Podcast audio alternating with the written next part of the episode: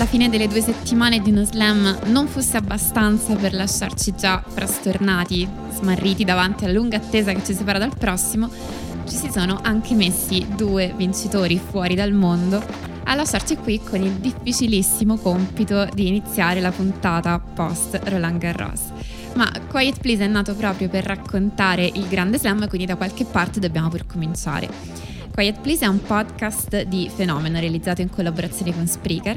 Siamo alla 4ª puntata, che è l'ultima vera e propria puntata su Roland Garros 2020, e grazie per averci permesso di condividere le imprevedibili sorti e le emozioni di questo torneo con voi.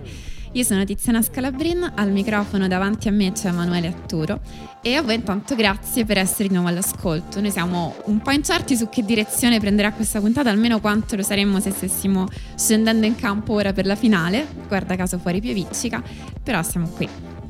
Sì, ciao Tiziana, ringrazio anch'io tutti, e in questa puntata la direzione che dobbiamo prendere deve passare necessariamente per il fatto che si sono giocate tantissime partite dall'ultima volta che ci siamo sentiti, e si sono giocate le partite più importanti e forse anche le più belle. Ci sono stati sicuramente dei momenti in cui eravamo in piedi sulle poltrone con le mani nei capelli, e altri in cui invece ci siamo messi a cucinare per così occupare lo spazio tra partite troppo lunghe, servizi lentissimi e cose di questo genere, quindi ne abbiamo per tutti i gusti. È stato un torneo strano, la cui stranezza forse ci è passata un po' di mente vivendolo, standoci troppo dentro, forse abbiamo perso la prospettiva su quanto strano fosse giocare a Roland Garros a ottobre, ma c'era una cosa che ce lo ricordava continuamente, erano i discorsi sul meteo, sul tempo, sulla fisica. Che sono anche normali, no? Cioè... Certo, perché abbiamo detto anche all'inizio che noi guardiamo comunque il meteo tutti i giorni. Sì, però stiamo guardando sia quello di Roma che di Parigi. Che siamo ossessionati dal meteo, non lo so, credo che sia un discorso esistenziale sulla nostra generazione, forse, non lo so.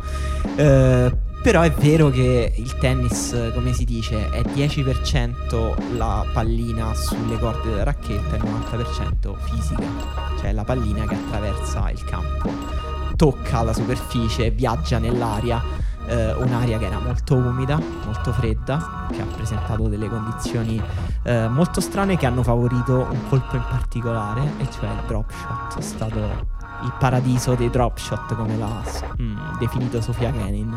Sì, tantissime palle corte, e effettivamente sì, sicuramente anche noi siamo stati dentro la bolla, non ci siamo forse neanche ricordati tutti i giorni che si stava giocando uno slam nel corso di una pandemia globale, e effettivamente tutte queste emozioni poi arrivano dopo la fine, molto più semplicemente, molto più chiare. E oltre al clima c'erano anche tutti i vari spalti deserti, tranne che in finale. In finale sembrava un attimino troppi assembramenti da qualche parte, l'hai notato? Sembrava foderato di pubblico, lo Chatrier era, devo dire, strano. Chi li ha fatti entrare? Da dove sono arrivati? Tra l'altro ho cercato notizie su questo, non le ho trovate, sinceramente non ho capito, cioè non ho capito se era semplicemente lo staff e le persone che ruotavano attorno al torneo, che alla fine si sono ritrovate tutte dentro lo stadio in finale. Comunque, lo diciamo, inizio torneo c'era una mole di persone difficile da gestire per l'organizzazione, viste le condizioni, c'erano 1000 persone massimo, però forse erano tutte allo Chatrier ieri, perché sicuramente sì, erano tutti là, con facendo anche un discreto tifo, cioè c'era un clima caldo, e ieri forse la partita tra Djokovic e Nadal è stato uno dei pochi eventi sportivi che come atmosfera non era così distante dallo sport pre-lockdown. Io devo dire, il tennis mi sembra che dentro una bolla funzioni benissimo, perché in realtà vive sempre dentro una bolla il tennis, proprio per come funziona nei suoi spostamenti, in come funzionano i tornei. Togliere la variabile del pubblico mi sembra la cosa meno difficile da fare rispetto appunto agli altri sport. Posso ieri appunto ho sentito tanto tifo, tutti quei momenti in cui si gridava Novak, che non so se era la testa di Djokovic che riusciva a proiettare, certo, queste grida fuori. Sì, collegava le reti televisive di tutto il mondo. Forse anche il fatto che Iga poi, dopo aver vinto, ha chiesto se poteva avere dei biglietti per vedere la finale, E forse gliel'hanno dati. Pazzesco. Świątek, vabbè, l'abbiamo chiamata Świątek fino adesso. Forse dobbiamo fare questo strano esercizio di cambiargli il nome a podcast in corso. Dobbiamo farlo, è vero. Diciamo che lei stessa aveva concesso che in inglese andava bene la nostra pronuncia, però guarda caso tutti quanti super specialisti nelle pronunce polacche, e abbiamo scoperto che se c'è la codetta sotto la A in realtà si pronuncia Świątek. Quindi vabbè, passiamo al nome giusto. La codetta è quel segno sotto la A, quel segnetto sotto la A, che sembra uno iota sottoscritto, invece si chiama codetta in polacco. Świątek è stata la più grande sorpresa forse del torneo generale tra maschile e femminile. È stata una prestazione impressionante, però prima di arrivare a parlare delle cose belle volevo farti parlare delle cose brutte del torneo femminile in particolare, e cioè se alla fine di questo Roland Garros a te rimane l'amaro in bocca per una storia, per una tennista. Chi è stata per te la delusione di questo Roland Garros nel tennis femminile? Allora, mi dispiace perché pensavo potesse essere un buon momento per Svitolina, per fare qualcosa di buono in uno slam. In realtà non ha mai davvero convinto, perché ha avuto, insomma, i primi due turni molto semplici e sinceramente non ha brillato. Una buona prestazione contro Caroline Garcia al quarto turno, fermata ai quarti di finale da Podoroska, che ha avuto questa cavalcata piccolo eccezionale. Sì, argentina, si è fatta tutte le qualificazioni ed è arrivata fino in semifinale per poi perdere soltanto dalla vincitrice del torneo. Insomma, sembrava che fosse concentrata, in un buono stato di forma, tranquilla, tutto quanto, ma evidentemente qualcosa nei tornei veramente importanti poi la porta a mancare all'appello. Io dico, mi sembra così di fare un nome più scontato dicendo anche Halep, però anche Halep è stata, insomma, era la favorita assoluta forse del Roland Garros, o comunque ci si aspettava che arrivasse quantomeno in fondo. È stata spazzata via, ha vinto solo 3 game nella partita con Świątek, e una tennista invece di cui ti volevo parlare, di cui non abbiamo mai parlato in Quiet Please, da cui io però mi aspettavo un po' di più in questo Roland Garros, anche se in realtà no, perché dovevo aspettarmi di più, era Fiona Ferro. Sì, perché aveva vinto Palermo quest'anno. Perché su terra è anche una tennista forte. Sì, però io ho questa teoria, che non è supportata assolutamente da nulla, che le francesi al Roland Garros si suicidano da sole, quindi forse mi sembra basata sulla realtà empirica degli ultimi anni di torneo. Un po' sì, no, però insomma sono contenta che abbia supportato le speranze francesi per un po'. Invece rispetto a quello che dicevi prima di Halep, non so se hai notato che ci si è messo un po' il fato vendicatore, perché lei l'anno scorso aveva avuto prima Świątek e poi Anisimova, perdendo con la seconda, che era di un anno soltanto più grande di Świątek, evidentemente quindi ricordandosi lei come giovane, difficile, come ostacolo che l'aveva messa alla prova. Quindi tu dici l'ha presa sotto gamba? Si devono essere associate queste due giocatrici mentalmente da qualche parte. Ha deciso di massacrare Anisimova 6-0, 6-1 per vendicarsi di quello che era successo l'anno precedente, sicura di poter risolvere i problemi che le avrebbe posto l'altra nella partita seguente, quando evidentemente non è andata così. Poi ci sono delle tenniste che hanno fatto invece un ottimo torneo, e che quindi rimarranno positivamente nella nostra memoria e che aprono anche delle prospettive sul futuro. È strano parlare di futuro, per esempio, quando si parla di Petra Kvitova, però è stato un torneo confortante da parte sua.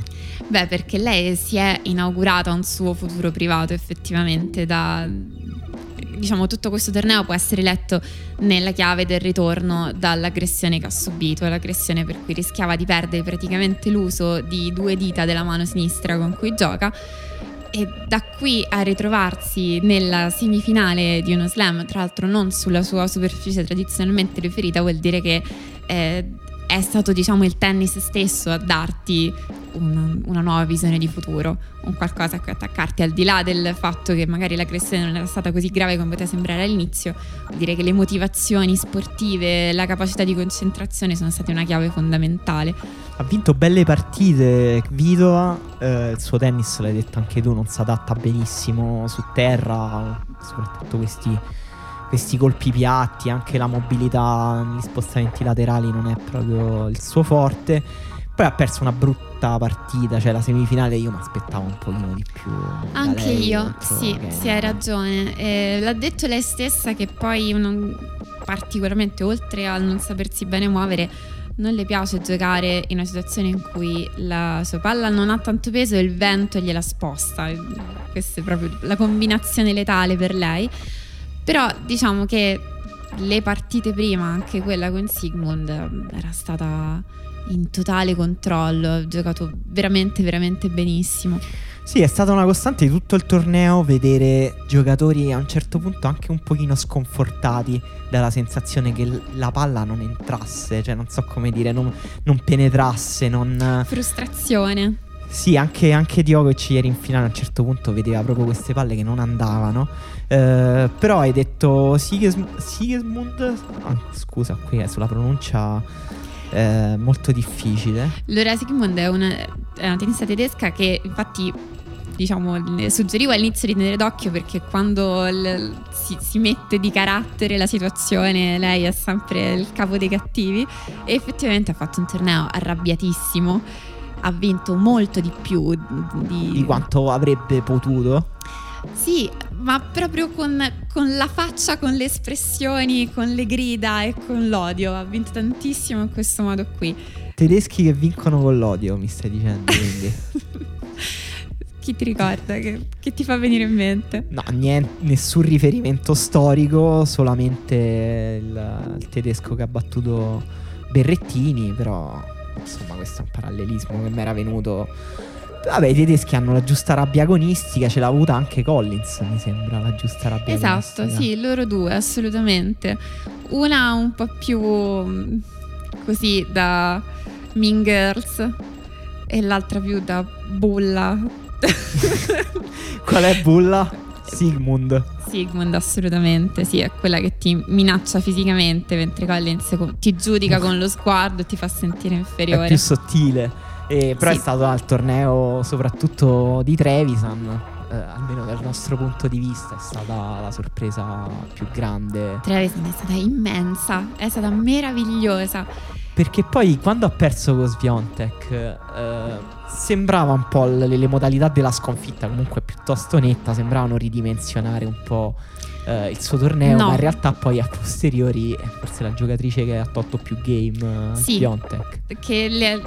Innanzitutto materialmente sì, ma poi le ha posto più problemi, cioè l'ha proprio tolto delle certezze e le ha risposto con un gioco che aveva degli aspetti esasperati di quello di Świątek stessa. Funzionava alla grande e poi forse magari lì hanno valso il fatto che Świątek, essendo più giovane, avendo meno da perdere, più energie, più sostegno professionale alle spalle, in quella situazione può essere decisiva. Sì, ma la palla viaggiava proprio di più forse a un certo punto, quella di Świątek. Però non era assurda, insomma, la lettura tattica che aveva dato Martina di quella partita era perfetta.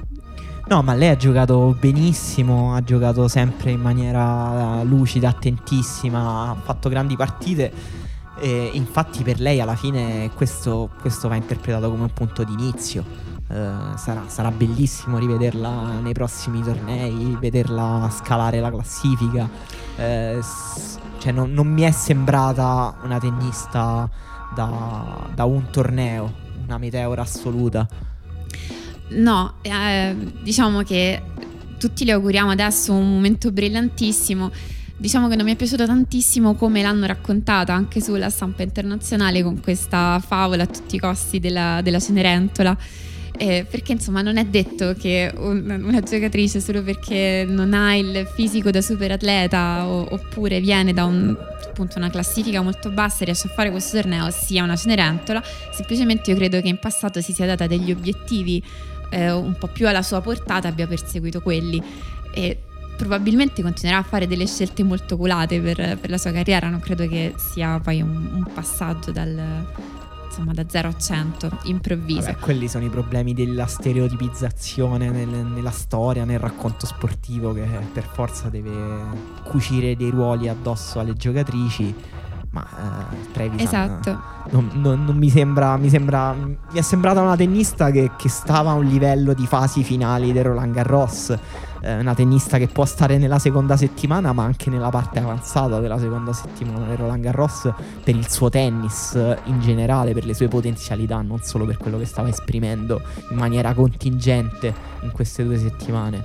Quindi mi è sembrata in realtà abbastanza solida e in un momento in cui effettivamente il tennis femminile italiano era molto triste, cioè. Sicuramente il suo gioco è bellissimo, cioè anche rispetto, appunto, è stata paragonata all'inizio a Errani, che era riuscito a tornare nel mendro del torneo, ma secondo me il suo gioco era molto molto più bello, a parte Mancina che un po' ha dato fastidio a qualche giocatrice, ma servizio dritto veramente solidi, e anche l'impostazione standard di come costruisce il gioco nel usare gli angoli, cambiare al momento giusto, riuscire a rimanere vicino alla riga di fondo, sicura, decisa, tranquilla. Il gioco era perfetto per queste condizioni, ma penso sia perfetto in generale per il tennis su terra. Invece Kenin era una tennista che noi avevamo messo in quella categoria di giocatrici e giocatori che avevano sofferto il lockdown, che avevano sofferto l'interruzione delle competizioni agonistiche, smentitissimi, che avevano faticato, smentiti, diciamoli, le ci sono volute un po' di settimane, però poi alla fine si è ripresa alla grande questa prestazione. Devo dire un po' sorprendente alla fine, cioè il modo in cui è riuscita ad arrivare in finale, anche se no, perché la classifica e le sue caratteristiche poi le permettono anche di fare una finale a Roland Garros, però diciamo che lo fa in modo non appariscente, ma riesce a mantenere una sua ben specifica continuità, perché guardando le partite e i titoli vinti quest'anno, effettivamente è stata presente in praticamente tutte le situazioni in cui doveva esserlo. Ha dei titoli, di cui appunto uno dello slam quest'anno e altri 2 WTA, e comunque arrivare in finale anche in questo torneo non era affatto scontato. È stata molto molto lucida, concentrata sulle partite, ha vinto partite di tipo molto diverso, quindi ha mostrato di avere un tennis che sapeva essere versatile. Lei è quella, forse la sua migliore qualità, il motivo per cui la ritroviamo praticamente in ogni superficie competitiva anche. Che è un po' lo ha in comune con le ultime recenti vincitrici, che sembravano uscite tutte quante dal niente, le ultime che hanno vinto uno slam senza avere chissà quante finali alle spalle, chissà quanta esperienza, ma sono tutte giocatrici che hanno questa capacità di tirar fuori colpi inaspettati. In finale poi è stata spazzata via da un fenomeno naturale che appunto si chiama Świątek, e che è l'ennesima nuova vincitrice del tennis femminile di uno slam, e che quindi ha fatto gridare a molti alla meteora, eccola una nuova vincitrice slam in uno sport, il tennis femminile, che fatica a creare continuità, a creare delle dinastie, a trovare una continuità. Però ci sono un sacco di motivi per credere che questo esploit di Świątek non sia per niente estemporaneo, cioè il modo in cui ha vinto il torneo anche a livello numerico non è indifferente, il fatto che non c'era una vincitrice del Roland Garros che non avesse perso almeno un set da Justine Henin. Ha perso un numero ridicolo di game, 28 game in tutto il torneo, e nella classifica delle giocatrici che hanno vinto il Roland Garros con meno game concessi lei sta in mezzo a gente tipo Steffi Graf, Martina Navratilova, Serena Williams, Venus Williams. Quindi stiamo parlando di una giocatrice che ha giocato in modo incredibile e che tra l'altro è molto consapevole della cosa più difficile che avrà davanti, e cioè trovare continuità. È una cosa che ha detto esplicitamente alla fine del torneo, parlando dell'aspetto psicologico, su cui so che tu hai molte cose da dire, però sull'aspetto psicologico ne ha parlato non solo in termini di campo ma anche fuori dal campo. Ha detto: so che nel tennis femminile ci sono sempre nuove vincitrici slam, per me sarà importante trovare continuità. Sono molto contenta di questa introduzione che lei ha fatto, perché al di là del poi rispondere ai detrattori che immaginano un tennis troppo discontinuo e senza campionesse, ti faccio direttamente la domanda più diretta ed esplicita: ti sei preso una cotta? Dillo. Guarda, a me piacciono i giocatori e le giocatrici strane. Świątek ha qualcosa di brutto nel suo gioco, cioè nella sua biomeccanica c'è qualcosa di sbagliato che non riesco a capire, nonostante abbia un gioco completissimo, con poche sbavature tecniche, anche molto sciolta nel braccio, però ha qualcosa di rigido, di spigoloso. Quello che io ho notato le prime volte che l'ho vista giocare è che fa quello che fanno molte... E io non so se a te è mai capitato di giocare con una ragazzina di 12, massimo 14 anni, di trovartela davanti che magari è alta 1,40 m e pesa 32 kg visivamente, ma tira fortissimo. Ah beh, certo. Ok, perfetto. Certo, quel tipo di giocatrici che hanno queste aperture di dritto e rovescio, perché poi quando ci sono le giocatrici molto giovani, che stiamo parlando di persone proprio non formate fisicamente, bambine, sì. Esatto, la racchetta è quasi è sproporzionata al loro corpo. E sembrano un po' degli uccelli che ruotano la racchetta a destra e a sinistra. Una cosa che fanno alcune di queste giocatrici è tenere la racchetta molto molto vicino al corpo, proprio attaccata, perché appunto sembra troppo grande per tenerla lontano, poi si sbilancia e cadono verso la testa della racchetta. E in questo modo, con dei gesti brevissimi attaccatissimi al corpo, riescono a esprimere una potenza impressionante. Quindi tu hai visto Świątek un po' come una bambina di 12 anni che tira molto più forte di quanto dovrebbe teoricamente. Diciamo che poi, guardandola davanti a vari avversari e varie partite, le dai un'altra forma, la forma di un po' più un'adulta. Però il primo impatto sì è stato quello, cioè che Dio aiuto non vorrei essere lì davanti. A me dà l'impressione che abbia qualcosa di predatorio nel suo gioco, qualcosa di anche brutale, un po' feroce, che poi stona incredibilmente con la sua versione fuori dal campo. Sì. Cioè, quando ha vinto il Roland Garros, stiamo parlando comunque di uno sport che è molto contenuto a livello emotivo, ma che poi in questi momenti, cioè nel momento della vittoria, nel momento in cui va il microfono, nel momento in cui devi ringraziare qualcuno e guardi il tuo percorso alle spalle, nessuno si fa problemi a essere emotivi. Però la sua emotività, devo dire, è stata anche superiore a quanto siamo abituati.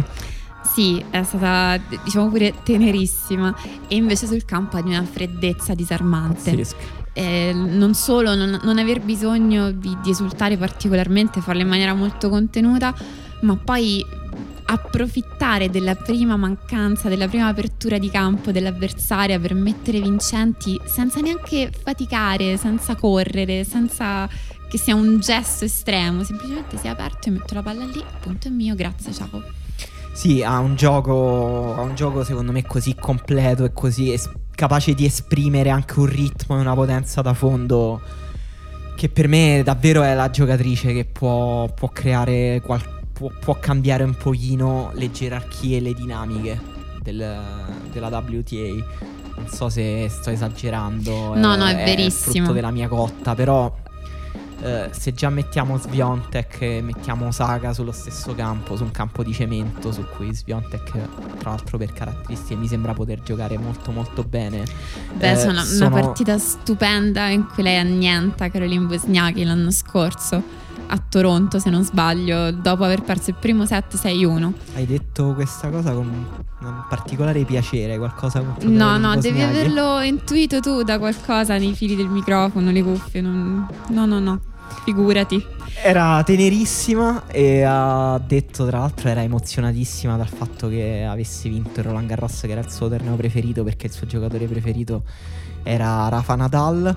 Ha detto solo 68 volte nel corso del torneo. Sì, è pazzesco. E dopo ieri, dopo che Nadal ha vinto, ha di nuovo scritto sui social: posso dire che ho condiviso questa esperienza con te, Rafa? Su tutti i diversi social avrei detto così. Pazzesco. Siamo arrivati appunto a quel momento del tennis in cui è passato troppo tempo da quando Nadal è un campione, adesso si ritrova a giocare con tutti i fanboy. Abbiamo visto anche la scena con Corda, che esatto, è stata abbastanza sopra le righe, sì. Però la mia teoria su Świątek è in realtà il cappellino. Cioè quando lei ha il cappellino è super cattiva, quando lei non ha il cappellino invece è tenera. Assolutamente verosimile. Cappellino che condivide insieme al record con Justine Henin, tra l'altro. Vero. È vero. E con l'altro super fenomeno di cui parleremo dopo, che è Jannik Sinner. Ed erano i due, lo stesso anno di nascita, lo stesso istinto killer e lo stesso cappellino bianco. È vero, però Świątek per me lo porta in modo un po' diverso. Cioè Henin sembrava portarlo come se dovesse gli servisse per tenere ordinati i capelli, ed era comunque, aveva un'aria, la illuminava un po' il cappellino. Świątek invece ha questo cappellino che le copre gli occhi e le dà un'aria dura, fredda, tosta, sì. A me fa un po' paura, cioè tipo è una delle giocatrici che vorrei meno affrontare su un campo da tennis. Świątek mi fa un po' paura. Ci credo benissimo. Invece non assomiglia per niente all'altra giocatrice polacca di recente ritirata, che era la giocatrice forse più talentuosa di quelle che non hanno mai vinto niente, che era Ania Skarbadska. Ah, è vero. E voglio dire, e lei ha detto, tra l'altro Świątek ha detto: no, questi non sono io la più grande del tennis polacco, sono discorsi stupidi da fare, per me Agnieszka rimane la più forte. È stato meraviglioso che l'abbia detto, ma effettivamente il tennis di Agnieszka Radwańska è praticamente irripetibile, splendido, soltanto che essendo una giocatrice che non riusciva, appunto al contrario di questa giovanissima connazionale, a mettere mai davvero peso sulla palla, si è trovata in un momento del tennis in cui aveva delle avversarie che la schiacciavano in quasi tutte le finali decisive. Sì, ed era commovente vederle fare l'elastico sul campo da tennis, aveva un'elasticità Radwańska. Sì, lei poteva colpire in qualsiasi posizione, qualsiasi tipo di palla, poteva succedere letteralmente qualsiasi cosa quando si trovava con la racchetta ovunque. E comunque queste varie cose in comune per leggerla. Però tornando a quello che stavi dicendo prima, l'unica cosa che manca per poterle leggere più semplicemente come delle campionesse è averle viste incontrarsi, avere davvero dei confronti in cui sai cosa succede tra Świątek, Kenin, Osaka, Andreescu, tutte vincitrici slam che si trovano davvero a competere con regolarità nelle finali dei tornei importanti. Questo non è ancora successo e quindi fa fatica a essere un fenomeno interpretabile, però non c'è dubbio che ci sia qualcosa nel loro gioco di estremamente solido che andrà a costruire un modo di giocare a tennis. Dall'altra parte nel maschile, se vogliamo andare verso il tabellone maschile, non so se vogliamo cominciare anche qui dalle note dolenti, cioè dalle delusioni. Per simmetria, a te ha deluso qualcuno in particolare? Esprimiti, dimmi. Vabbè, voglio commentare le tue delusioni. A me delude Thiem perché non lo so, tu in realtà parlavamo all'inizio della puntata e tu un po' suggerivi il fatto che Thiem avesse un po' la pancia piena, cioè che è arrivato a questo torneo un po' troppo. Ci sono state delle situazioni in cui avrebbe dovuto soffrire il fatto che era in difficoltà, che doveva trovare delle soluzioni, e invece ha fatto degli applausetti all'avversario. E questo mi sembra l'atteggiamento di chi tutto sommato non considera la vittoria di quella partita veramente cruciale per la sua carriera. Che lo era invece, secondo me. Io mi aspettavo moltissimo da Thiem. Questo è il suo torneo, al torneo dove ha fatto due finali e per la prima volta ci arrivava dopo aver vinto uno slam. Quindi anche un po' abbiamo visto che era scarico alla fine. Cioè gli applausi testimoniano il fatto che effettivamente forse aveva ricaricato poco le energie mentali. Però in realtà io mi aspettavo invece un Thiem più libero anche di esprimere il suo tennis, che è un tennis che funziona benissimo su questa superficie. Invece lui ha questa interpretazione del gioco come se non sapesse giocare, come se dovesse difendersi costantemente da avversari più forti e dotati di lui, e questo fa particolarmente specie quando il suo avversario poi è Diego Schwartzman, che invece è un avversario che purtroppo per lui non ha delle grandi doti naturali, perché è molto basso, è molto piccolo, non riesce a esprimere una grande forza. Però tra Schwartzman e Thiem non voglio fare dare un'interpretazione macista, però ecco, quello con le palle alla fine era Tiziana, era Schwartzman, e Thiem è stato incredibilmente deludente. Guarda, le scuse non erano necessarie perché si è sentito come l'hai sofferto, che non lo volevi dire così in realtà. Stavo cercando un modo alternativo, una perifrasi migliore per dirlo, poi non l'ho trovata. Ho perfettamente percepito i tuoi intenti. No, è vero, e soprattutto anche quanto aveva lottato quelle finali con Nadal. Diciamo che rimesso in prospettiva non ti aspetti un quarto turno, un quarto di finale con dei giocatori relativamente più semplici da affrontare, in cui ti poni con tutta questa vulnerabilità effettivamente. Capisco perfettamente quello che vuoi dire, hai ragione, e probabilmente sì, mancava davvero poco a poter vincere con Schwartzman. Forse ha pensato la semifinale con Nadal, questa volta non ce la faccio, gliela lascio. Ah, così proprio? Non lo so. No, questo è molto peggio di quello che ho detto io. Addirittura ha perso preventivamente per non perdere peggio la partita dopo, per non faticare a perdere 2 giorni dopo. Non ne ho idea. Vero che giocare contro Nadal a Roland Garros non è proprio un'esperienza piacevole, che consiglio a chiunque, diciamo. Beh, no. Schwartzman si è sbattuto tanto contro Nadal, e poi la facilità con cui è stato schiacciato nell'ultimo tie break è stata crudele. È durato... Mi è venuta l'angoscia, ho detto sì, perché seguo ancora questo sport secondi maledetto. Cioè, in cui abbiamo tutti sofferto in maniera empatica con Schwartzman, in quel set in cui ha giocato tipo il miglior tennis della sua vita per arrivare al tie break. Ha giocato in modo pazzesco, ridicolo, e poi arriva al tie break, ha perso 7-0. 7-0 disintegrato in 40 secondi. 7-0 al tie break, credo. Non so se ricordate bene quel tie break, però lui ha fatto, credo, 2 errori non forzati molto brutti, tra cui uno smash. Però il resto sono stati 5 vincenti di Nadal, se non sbaglio. Non lo so, però davvero... lui è una delle storie più belle di questo Roland Garros. È entrato in top 10 alla fine del torneo, e comunque per un giocatore di 1,70 m nel tennis di oggi, direi anzi nello sport di oggi, testimonia della grande generosità, del grande coraggio e della grande intelligenza anche di Schwartzman. Ha avuto comunque una stagione veramente veramente gloriosa, cioè, è stato bravissimo. Io e sono uscito al primo turno lottando, ma negli altri tornei insomma ho fatto piuttosto bene. E cosa ti aspetti che possa fare? Replicare delle stagioni del genere nel 2021 era una nella vita? No, per me è uno di quei tennisti che adesso ha raggiunto un po' un prime. Non so se riuscirà a ripetere questo tenore di prestazioni, però mi sembra un tennista che può stare in top 10. Cioè, mi hai fatto la stessa domanda quasi su Berrettini. Cioè, Schwartzman per me ha anche più credenziali di Berrettini per alcuni aspetti. Come solidità?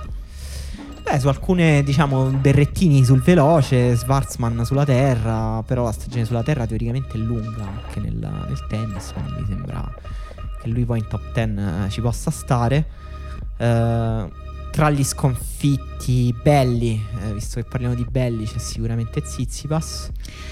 Beh, credo che abbia conquistato tanti cuori in questo torneo, perché comunque vuoi sempre bene a quei giocatori che ti salvano da delle ore di non tennis davanti a te. Scusate, c'è Easy che è la signature dei podcast di Fenomeno, perché la semifinale con Djokovic eravamo arrivati a un punto in cui era finita semplicemente la finale. Siamo arrivati al match point velocissimo, anche tranquillamente, cioè Tsitsipas non aveva dato nessun segno di vita fino a quel momento.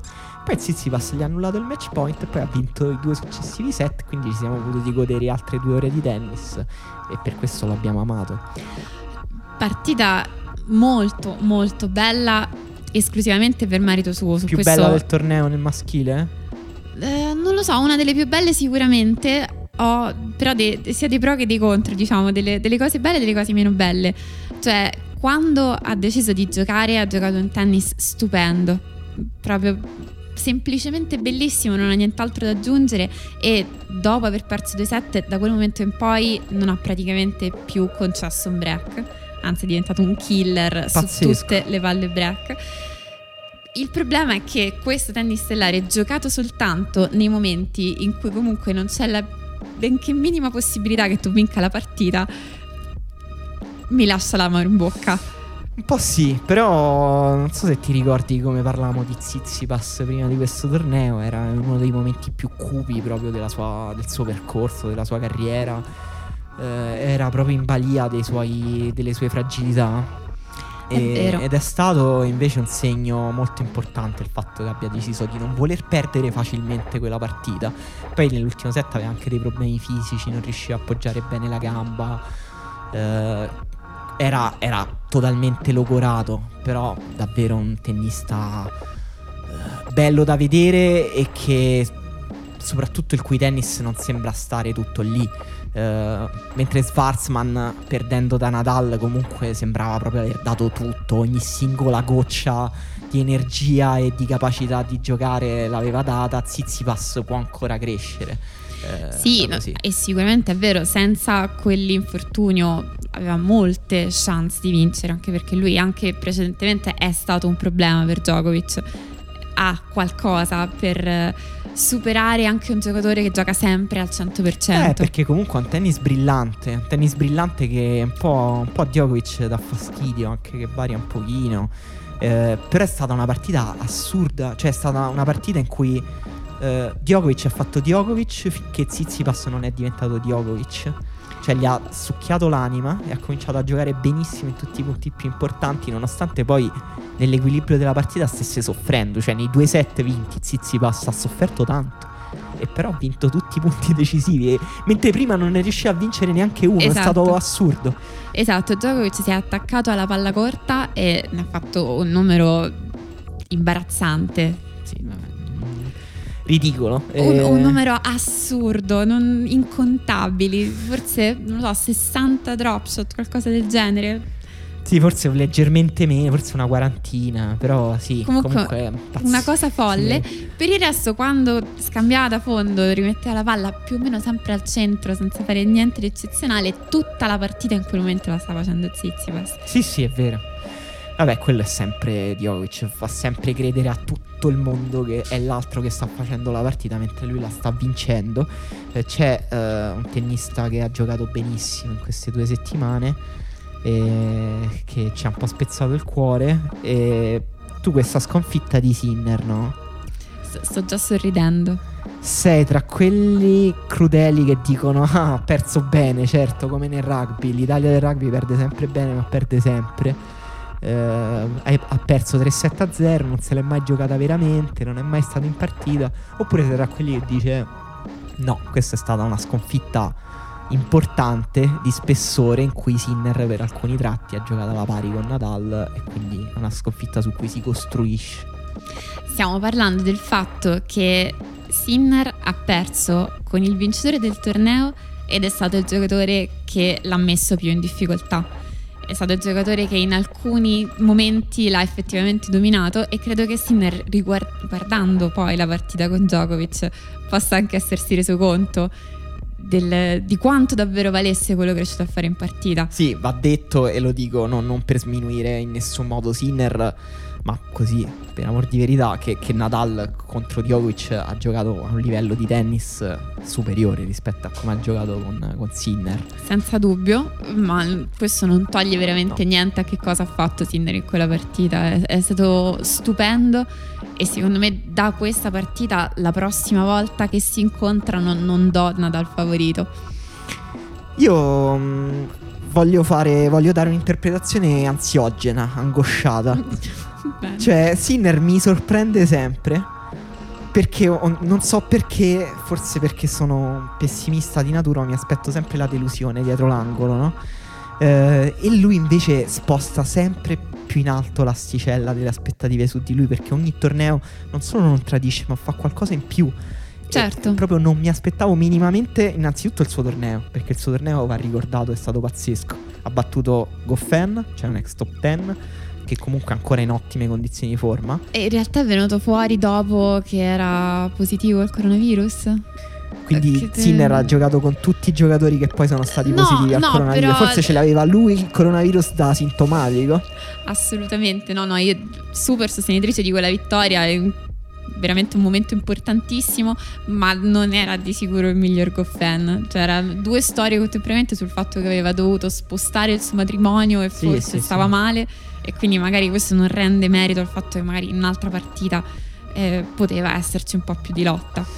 Ok, l'altro tennista che ha battuto affetto da Covid era Zverev, però l'ha battuto.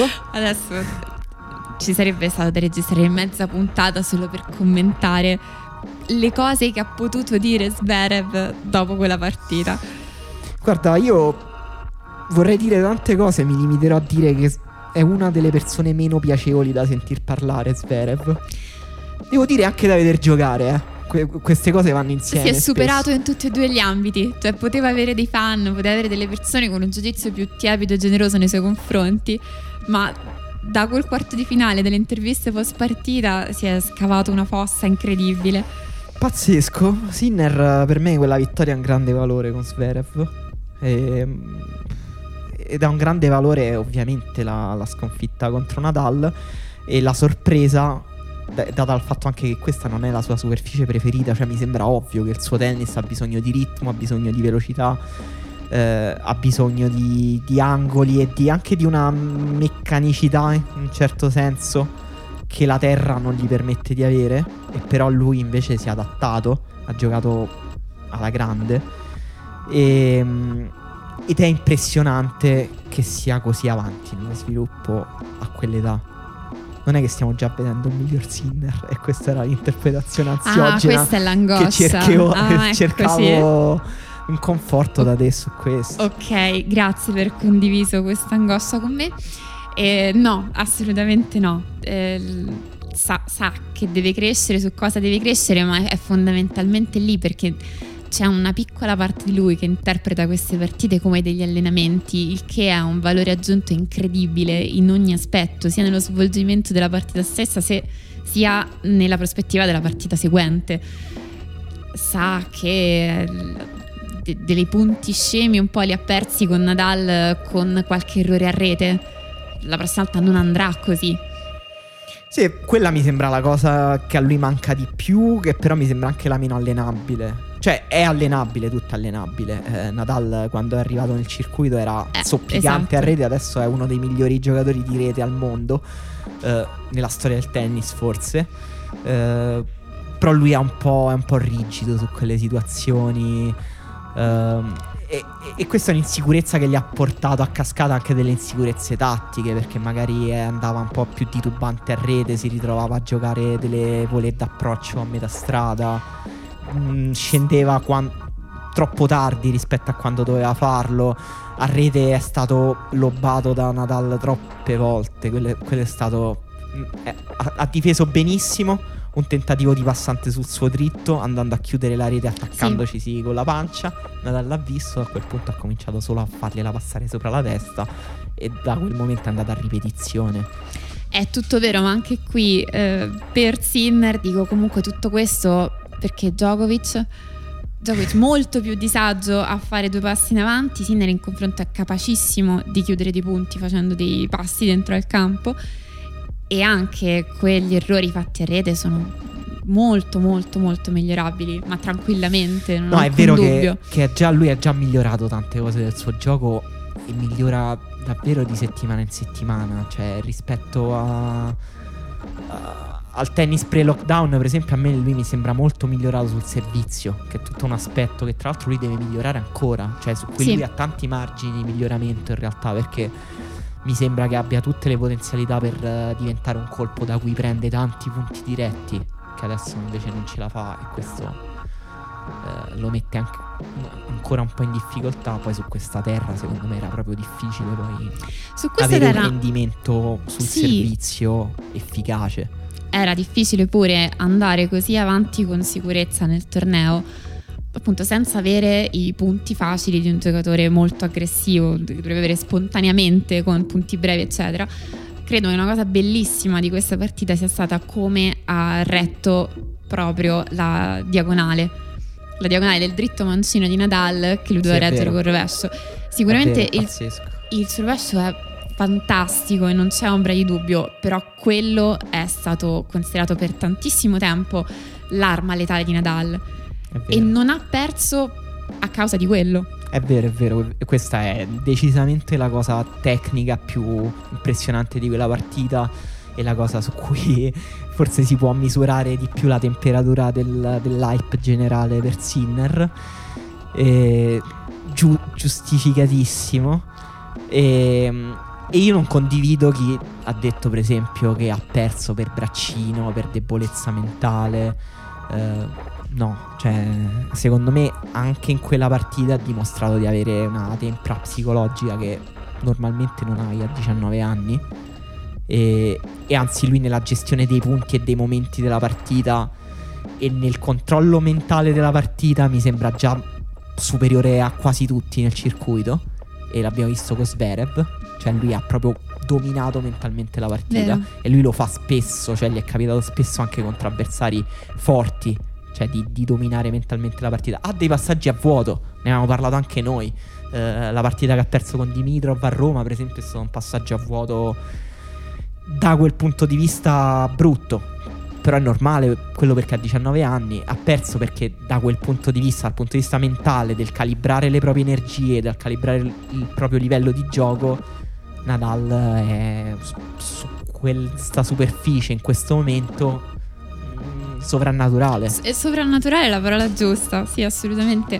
Non so se tu questo che dici, parlando di maturità e di freddezza mentale, tu pensi che lui sia anche completamente consapevole del proprio gioco in ogni momento, perché effettivamente appunto questa cosa che ho notato del reggere sulla diagonale del rovescio, pensi Federer con Nadal ha perso per questa ragione. In che modo due giocatori così freddi, brillanti, eccetera, sono diversamente in campo in una partita del genere con Nadal? Dov'è il tuo punto debole? Perché effettivamente qualche possibilità avuta l'ha persa. Sì, beh, certo. Quello è successo. Un po' perché Nadal ha alzato il livello, un po' perché... comunque Nadal l'ha costretto a giocare a un livello in cui sei sempre sul filo, e quando sei sempre sul filo poi qualcosa ti perdi, non puoi essere perfetto. Cioè Nadal ha creato un contesto in cui Sinner doveva essere perfetto, lui non ce l'ha fatta perché sarebbe stato disumano. Io sentivo davvero persone, miei amici, che dicevano per me ce la fa, per me vediamo Sinner festeggiare stasera, che è una bella sensazione, cioè nel senso anche una parte di me proprio sottile, sprofondata nella mia interiorità mi diceva sì, è possibile, però perché... poi ci pensi e dici no, ok, non ha senso, sarebbe stato il terzo essere umano a battere Nadal in una partita 3 su 5, era Sinner. No, vabbè, non può farlo adesso, non è possibile. Diciamo che sulla carta non era assurdo, ma nessuno poteva prevedere che Nadal arrivasse a Roland Garros 2020 in versione alieno. No, sinceramente no. Sinceramente era difficilmente pronosticabile, nonostante poi invece c'erano perché no, dall'altra parte dirsi. È vero che ha sbagliato dei punti facili Sinner, ripeto, cioè questo è sotto gli occhi di tutti. Pochissimi, ha perso, ma qualche sì. Occasione, ma perché comunque ha giocato a un livello in cui sei sempre sul limite. Sì. L'abbiamo visto Nadal come ti porta a giocare. Il terzo set della finale di ieri, così magari approcciamo anche questo discorso sulla finale. Djokovic è rientrato in partita, ha tolto il servizio a Nadal, si è gasato tantissimo, ha urlato, ha allargato le braccia, ha detto adesso trovo il mio groove, come ha detto poi lui alla fine, no? Trova il modo per entrare in partita. Però per rientrare, quindi per togliere il servizio a Nadal, è arrivato a un punto del suo gioco, a un livello in cui che un game dopo non ha retto più. Cioè Nadal l'ha portato a andare troppo oltre se stesso. Stiamo parlando di Djokovic. Sì. Però il modo Djokovic in cui ha giocato ieri Nadal, 150% deve essere. Sì, esatto. Cioè poi Djokovic ieri ha giocato male, e comunque è difficile rientrare in una partita Djokovic al terzo set. Ha fatto degli errori, ma non ha giocato malissimo. Su questo c'è molto dibattito oggi, cioè su quanto male abbia giocato Djokovic, no? Cioè fare degli errori perché stai rischiando un po' di più non vuol dire stai giocando veramente male. Cioè non c'era qualcosa che non funzionava davvero, è che rischiava un po' più del solito, perché quel Nadal glielo richiedeva per forza. Quindi è andato fuori giri perché Nadal l'ha costretto a cercare angoli più in stretti. Certi momenti sì, tant'è che io continuamente pensavo che se fosse riuscito a calibrarsi un po' meglio su certe misure poteva effettivamente rientrare in partita, perché non stava giocando malissimo, ma questa cosa non gli è mai stata davvero permessa. Primo set 6-0, il 6-0 più bugiardo della storia del tennis. Un po' sì, o erano davvero troppo lenti tra un servizio e l'altro, oppure sì, effettivamente possiamo dar merito al fatto che era un set abbastanza lottato. Sì, al di là della lentezza, che è stata secondo me la cifra distintiva della partita, e secondo me la lentezza è la cifra distintiva del tennis in generale oggi, è stata anche una partita combattuta. Cioè all'inizio Djokovic poteva fare 2-3 game, è pazzesco che non li abbia fatti. Nadal ha giocato alla grande, poi nel secondo set Nadal ha quasi alzato leggermente il livello, Djokovic è un po' crollato. Il secondo set forse è il set che Djokovic ha giocato proprio male, poi ha sbagliato tanto e dall'altra parte non sbagliava niente, l'ha detto anche dopo la partita. Poi c'è stato un punto addirittura in cui Nadal ha fatto un errore non forzato, credo 40 minuti dopo l'ultimo errore non forzato, e Djokovic infatti ha allargato le braccia, sì, ha detto grazie. Sì, di una palla che era uscita di 5 centimetri, guarda caso, finalmente. Ma Nadal avrà fatto 6 errori non forzati in tutta la partita, una cosa assurda. Un po' di più, però ne ha fatti credo 6 nei primi 2 set. Che non è umano. No, soprattutto per quanto giocava rischiato in realtà Nadal. Non che Nadal abbia giocato cercando gli angoli, però ha giocato un tennis aggressivo, un tennis in cui comunque ha controllato lui. E per me alla fine Djokovic ha perso perché il gioco è stato controllato da Nadal, e controllandolo Nadal ha creato un contesto che per Djokovic non andava bene. Esatto. Era un contesto in cui non c'era ritmo, e Djokovic, no, era un contesto in cui non c'era nessuna certezza. Cioè nel senso, io credo che difficilmente guardando quella partita tu potessi dire che davvero uno dei due aveva una migliore difesa, un migliore attacco, se c'è stato un colpo decisivo, la velocità del servizio, quale cosa tu puoi volere per identificare una chiave di volta della partita. Non la trovi, non c'è qualcosa di materiale. Era un controllo giocato praticamente totalmente in maniera mentale, in maniera tattica, all'interno delle dinamiche di gioco. Sì, Nadal non tirava mai una pallina uguale all'altra. Arrivavano dei topspin molto alti e centrali, poi arrivava un back molto basso su cui Djokovic non sapeva proprio che fare. Non voleva fondamentalmente fare, non voleva andare lì a colpire quella palla. Sì, perché effettivamente non sai che fare, arrivano questi back morti, senza peso, e arrivano a metà campo. Sono palle che non riesci a spingere, non hai angolo. E Djokovic effettivamente ha fatto tanti errori anche su quelle palle, perché non riusciva mai a trovare la misura. Poi magari quando cercava di fare uno scambio più solido, più consistente, in cui provava comunque a prolungare lo scambio, e poi allora Nadal però entrava col dritto, entrava tanto, la palla di Nadal comunque sembrava viaggiare un pochino di più rispetto a quella di Djokovic. Non gli entravano proprio i colpi, e il 3-0 alla fine Nadal era favorito, ma il 3-0 così è stato un risultato secondo me sorprendente. Io, a dire la verità, nei 2-3 giorni prima della finale ho sentito è favorito Djokovic, è favorito Nadal, è favorito al 59, al 49, uno al 51, è favorito Nadal se c'è il tetto, non è favorito Djokovic se c'è il tetto. Tutto è stato detto, letteralmente tutto. E effettivamente se la interpreti poi come una partita giocata molto più sul piano mentale, non poteva essere previsto in nessun modo. No, è vero. Poi Djokovic secondo me trasmette un senso di invulnerabilità in campo che te lo fa dare favorito in ogni partita, contro chiunque, su ogni superficie. Però Nadal ti ha ricordato che poi il tennis su terra oggi è uno sport forse troppo diverso rispetto al tennis su cemento, ma anche al tennis su erba. Secondo me forse è la superficie che pone problemi più complicati, più spinosi alle soluzioni stilistiche che hanno oggi i tennisti, e Nadal secondo me ieri ha proprio mostrato che è un altro sport, e lo ha mostrato nel modo suo. Sì, che il suo sport è lo sport a cui lui è semplicemente imbattibile, e dentro una prospettiva temporale poi fa impressione pensare che Nadal ieri abbia vinto una partita estremamente strategica e cerebrale, se pensiamo a cos'era Nadal 15 anni fa, quando era arrivato a un circuito, aveva vinto il suo primo Roland Garros ed era un inno al supercorpo, al tennista che vola in campo e che tira le bombe, che ogni 3 giorni gli dicono che è dopato. Sì, è tuttora, comunque si presenta in campo e l'insieme che dà la sua fisicità è quella, cioè un giocatore che ha puntato tutto sul brutalismo, tutta un'altra cosa. Però è un equivoco, cioè negli ultimi anni è sempre più diventato un equivoco, perché Nadal oggi è il tennista più forte tatticamente che c'è in circuito, quello che legge meglio mentalmente i punti, uno dei più forti a rete, uno dei tennisti con più varietà, più soluzioni nel suo gioco.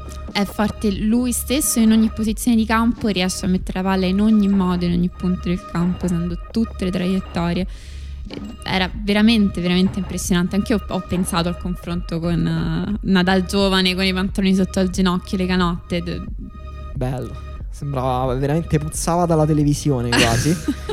E domanda brutale: queste congratulazioni di Federer alla fine, tutta questa cosa, la nostra grande rivalità, ti stucca? Melenza?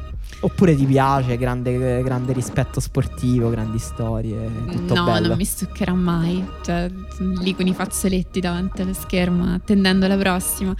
E non era male immaginare anche lo scenario 18-19-20 degli slam, però questo 2020 con due che arrivano a 20-20 e staccano gioco è ancora più interessante. Poi in una certa misura tutti possono sperare in un'evoluzione, e non in questa storia che va avanti per altre 100 stagioni, però ha un fascino ipnotico. Faranno, secondo te, prima uno di Nadal e Djokovic arrivare a 21 slam o prima Djokovic a raggiungerli? Questa è un po' difficile. È una brutta domanda. Scusa, mi ha preso il treno delle brutte domande a nastro. Vabbè, questo è lunedì piovoso, andiamo avanti con le brutte domande. Vabbè, è difficile vincere 3 slam. Cioè, 3 slam sono la carriera di una persona. Però 3 slam per Djokovic sono così difficili da vincere. No, per lui è assolutamente possibile, anche perché i suoi l'ha vinti più velocemente degli altri, quindi è alla sua portata. Però non per questo mi sembra il caso di sottovalutare la portata della vittoria di 3 slam di seguito, insomma. No, infatti, questa era proprio una provocazione finale, diciamo, un modo per non esporsi, di la verità. Esatto. Di qualcosa adesso. No, non lo so, io sono molto eccitato da quest'idea che Federer e Nadal siano a 20 slam e che adesso stiamo tutti tifando per una loro sfida in finale slam. La prima volta che giocano Federer e Sinner dobbiamo fare tipo tutta la puntata in diretta. Non lo so perché tu vedi questo parallelismo tra Federer e Sinner, perché sono due talenti con nessun paragone al mondo. Sai che io vedo invece un parallelo tra Sinner e Djokovic. Assurdo. Argomento sgradevole. No, mi sembra che lui abbia quel tipo di gioco fondato sul controllo, sul rischio percentuale, anche su una grande spessore mentale, su darti l'impressione di non poter mai entrare in partita, quel tennis per cui non capisci bene perché quello lì è più forte di tutti, però è più forte di tutti. E mi sembra, cioè Sinner mi sembra che nel suo best case scenario possa diventare un tennista di quel tipo, che erige davanti all'avversario un muro di gomma invisibile che l'avversario non riesce proprio a vedere un pertugio per infilarsi. Ma il fatto è che io vedo molto nel tennis di Djokovic il fatto che si sia formato sulla prima necessità di distruggere il tennis dell'avversario. Cioè, prima di avere delle caratteristiche molto definite, in realtà è molto flessibile, molto versatile, molto forte come contrattaccante, e neutralizza tutto ciò che c'è di meglio nel tennis del suo avversario come sua più brillante capacità, secondo me, mentre Federer è quel talento tale che impone il suo, e io vedo questa cosa in Sinner, è questo che mi sconcerta, è che anche di fronte ad avversari molto diversi lui è riuscito a giocare il tennis che voleva giocare Sinner. Poi sicuramente è anche controllato, ma quello credo che sia perché ha un bravissimo allenatore che lo istruisce sul fatto che non ci si prendono rischi inutili, bisogna leggere la partita e fare le cose giuste nei momenti giusti. Però nel suo talento, nella sua brillantezza, nel suo essere in situazioni, in momenti, posizioni del campo, momenti del punto, in cui si è materializzato lì per prenderselo senza appello, è molto più Federer che Djokovic. Non però aspetta, non so che tu ricordi Djokovic a inizio carriera, quando era un bellissimo perdente e ci esaltavamo tutti per l'estetica del suo rovescio lungolinea. Grande colpo anche quello, anche Sinner era un bellissimo rovescio lungolinea, per esempio. Sinner era uno stupendo rovescio lungolinea, anche incrociato, vabbè, uno splendido rovescio proprio come Novak Djokovic. No, però in realtà la tua è una bella lettura, è vero che Djokovic gioca un po' ad assorbire, a neutralizzare anche la gloria del gioco avversario, mentre Sinner non sembra quel tipo di giocatore, però io penso che lo possa diventare, almeno me lo auguro. Oddio, no? Se prendesse qualcosa da entrambi non sarebbe affatto male. Io me lo auguro, che continui nei suoi risultati, mi auguro che si continui a giocare a tennis in generale, mi sembra uno degli sport più covid friendly, quindi bello, il migliore in assoluto. Infatti è veramente ingiusto che ci sia a breve davanti una off season, cioè abbiamo sofferto abbastanza quest'anno, no? Potevano lasciarci qualcosa così. Sì, qualche briciola. Adesso c'è il torneo di Vienna, io sto guardando il seeding di questi tornei. Sì, visto... c'è pure Pietroburgo, sono contenta che ci sono, a parte che c'è un assurdo squilibrio, ci sono una cosa come 20 tornei maschili e 2 femminili minuscoli, e non ho capito che è successo. Sì, perché non lo so, e mi sa che altrettanto si giocheranno le finals maschili e non quelle femminili. Potrei aver capito male o potrebbero esserci dei cambi di scenario, ma credo che sarà così, e è un attimino ingiusto. Sì, giusto un attimino, anche perché poi il tennis femminile ha bisogno tantissimo di continuità, anche di soldi. Beh, se fai questa cosa di lavoro, per dire, no? Esatto. Torneo dove mettere insieme due spicci. Sì, perché poi appunto tutto il tema della non retribuzione dei tornei, cioè i giocatori di tennis banalmente devono giocare per guadagnare, non sono sotto contratto. Se un torneo non si fa, un giocatore non gioca, e se magari i giocatori e giocatrici che hanno guadagnato milioni e milioni di dollari in carriera non si fanno troppi problemi, ci sono altri che devono trovarsi un altro lavoro, fondamentalmente. Esatto, molto molto complicato. Tra l'altro c'era una bella storia dei doppisti che hanno vinto Roland Garros, che durante il lockdown hanno dovuto lavorare. È vero, che è una grande storia che però forse potremmo raccontare nella prossima puntata di Quiet Please. Potremmo. Ci sarà una prossima puntata, no? Ci saranno dei contenuti speciali? Qualcosa di inatteso, perché in realtà Quiet Please ufficialmente è un appuntamento che ritorna insieme agli Slam, e quindi siamo riattesi a questi microfoni con l'Australian Open, ma in mezzo ci potrebbero essere sorprese, puntate pazze, puntate con ospiti eccezionali, puntate con ospite Jannik Sinner. Questo forse è troppo. Beh, forse se iniziamo a corteggiarlo da adesso prima che vinca uno Slam ce la concede una. Più di così che dobbiamo fare, più di così? Effettivamente potremmo fargli un montaggio di tutte le cose bellissime che abbiamo detto, iper romantiche, tutte le dichiarazioni d'amore che abbiamo fatto nel corso di 4 puntate. Gli mandiamo il file audio. Sì, e io aggiungo anche cuore, che su tutti i miei post su Facebook c'è la sequenza delle sue emoji, che sono la volpe, il fuoco e la carota. Pazzesco. È la sequenza ufficiale stabilita da lui e Riccardo Piatti. Bellissimo, devo dire. È bellissima. Cosa vuoi di più da un tennista oggi, se non che abbia la sua firma e molto. È tutto. Va bene, allora noi ci sentiamo al prossimo contenuto speciale a sorpresa. Eh sì, fateci sapere se avete qualche suggerimento, qualche richiesta per questi contenuti speciali, e intanto grazie per averci ascoltato. Grazie a tutti.